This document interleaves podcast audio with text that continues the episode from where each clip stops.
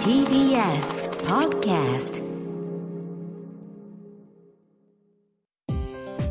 東京情報デザイン専門職大学プレゼンツ夢を追いかけて。この番組は学校法人慈恵学園東京情報デザイン専門職大学の提供でお送りします。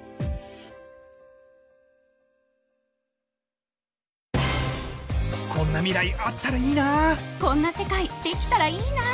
情報とデザインの新しい学びをクリエイト。才能と未来を共に育てる。学校法人慈恵学園東京情報デザイン専門職大学。来年4月開学予定。オープンキャンパス開催中です。夢。それはもうすぐ実現する。新しいコンセプトとテクノロジーであなたの才能と未来が開花する学校法人慈恵学園。東京情報デザイン専門職大学プレゼンツ。夢を追いかけて。今夜のお客様は前回に続いてマホラクリエイティブ株式会社代表の桜井亮さんです。よろしくお願いします。よろしくお願いします。前回も非常に力強いお話を伺ったわけなんですけどもあの今週もいろんな話を伺おうと思っております。よろしくお願いいたします。はい。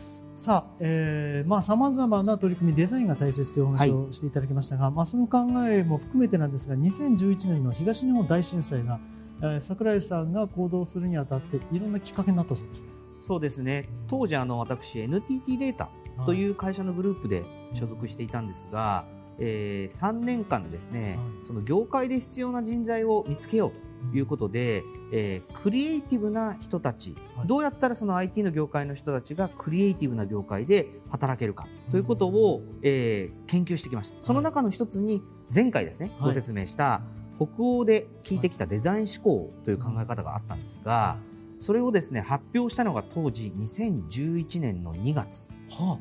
でクリエイティブシティというものをたくさん作っていこうねと。でもその論調はですねかっこいつかきっとできたらいいねという状況だったんです、はい。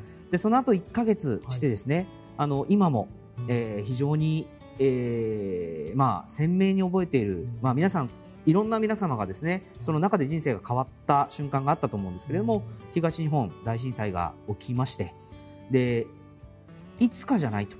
今だなうん。ということで私たち、えーどうしたらこのデザイン思考というものを日本にしかも今ですね必要な人たちに届けられるのかということを考えたときに未来の若者に託そうと。はい。ちょうど10年後ぐらいにですね社会に出てくる大学生の人たちにこのデザイン思考をお伝えして一緒に考えて等身大の震災復興のプランを考えたらどういうふうになるだろうということを2週間かけてですねはい。実際に実践したんですね。うんここではい。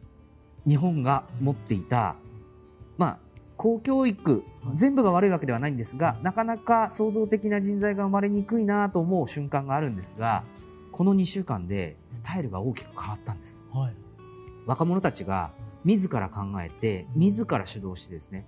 そしてその当時まだ本当にヒリヒリしている現場に入りまして、はい。塩害に困っている方放射線に困っている方いろんな方にお話を聞いてですね自分たちのアイデアを発表するという姿をですね、うん。まあ、約40人から50人ぐらいだったんですが見たんですね。でその光景の奥に何千人と何万人といるですね若い子たちが新しいこのスタイルを身につけて新しい価値を作っていけるようなそんな少し未来が見えたものですから、よしと。ここをきっかけに私としてはここを中心にですね、うん。この新しい学びを届けるということを中心にこれからしばらく過ごしてみよう。ということを思ったのを覚えています。来年の4月にはい。開学予定の、えー東京情報デザイン専門職大、はい、えーこちらで桜井さんもこうそういう人材を育てようという感じなんですか、そうですね、はい。あのー準備をしています。はい。で4年間というのはあっという間でもあるんですが、あの4年間をしっかりとですね実践できる場を作ることができたら、日本の教育のスタイルもあ少し大げさに言いますと少しずつ変わっていくんじゃないかなと思っているんですね。はいはい。でこの情報デザインこの両方がすごく大事なんですが、情報というのは昔はですねすごく希少価値が高くてうん。あの権力に近づかないと取れないものだった。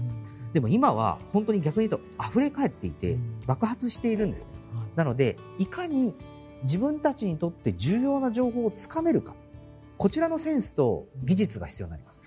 で一方でデザインは前回お話ししたんですがいろんな役割が広がっているのでまだですね誰も師匠がいないというデザイナーがいっぱいいるんですね。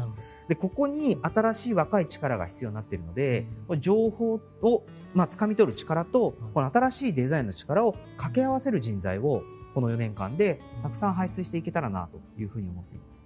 もう桜井さんがその学生さんに教えるということを考えただけでも非常にこう希望が持てます、ね、いやありがとうございます。はい、あのー、私もですね、はい、まあ授業という概念をもう壊してですね、はい、楽しく皆さんとですね、えー、一緒に成長できたらなというふうに思っています。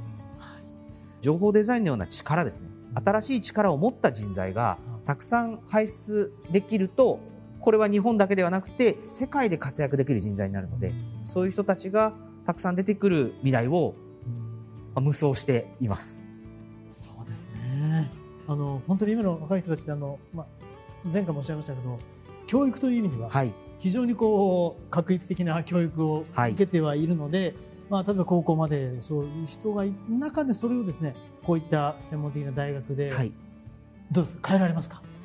変えられます。はい。あのー、実は自分の意見を出してはいけないというような、まあ、本当はいけないと言われてないんですけれども、実はすごくやんわりとした空気というか圧力が、やはり日本の社会、もしくは学校の中にあると思うんですね。はい、これを取っ払った経験が、私が先ほど説明した震災の時の2週間、あの、あの時の、あの、こう、光景がですね、今でも忘れられないんですが、自ら発信をして自らの言葉や行動に責任を持つ若い子たちが生まれてくるというのは私の中では実践の中で、えー、感じているところですので、これからの若い人たちもそういう人材をたくさん増やしていけるなというふうに力強く思っています。力強く。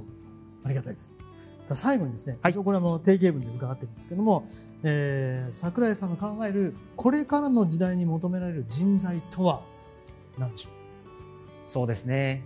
物事を考える力って大きく2つあると思ってます、はい、一つはすごく持久的に長く一つのことを考えられる力、でもう一つは瞬発力というかですねたくさんのことを短い時間で考えられる力、でこれ実はですね日本人は前者の持久的な力が強いんですね、なので一つの会議で2時間3時間同じテーマでずっと議論する。これがすごく得意なんですが一方でですね、まあ、アメリカを中心としたあ世界のいくつかの国では、単発的な力がすごく強いんです。で逆に言うと彼らは3時間同じテーマでやってると飽きてしまう。そうでしょうね。はい。これの組み合わせが大事なので、これから日本の皆さんは、今までずっと長くコツコツですね、考えられる力を培ってきたので、はい、これに加えて、30分で100個アイデアを出すとかですね、そういうことができる力を身につけられると素敵だなと。このハイブリッドです。はい、このハイブリッドな人材が求められるんじゃないかというふうに思っています。うそうですね。いや、あのー、本当にあの貴重なお話を伺いました。ありがとうございます。ありがとうございました。えー、今夜のお客様は、マホラクリエイティブ株式会社代表の櫻井亮さんでした。ありがとうございました。ありがとうございました。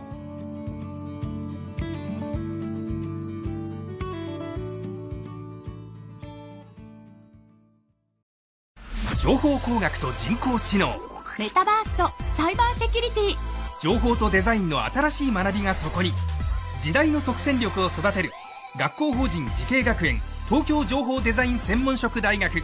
来年4月開学予定。オープンキャンパス開催中です。東京情報デザイン専門職大学プレゼンツ。夢を追いかけて。この番組は学校法人慈恵学園東京情報デザイン専門職大学の提供でお送りしました。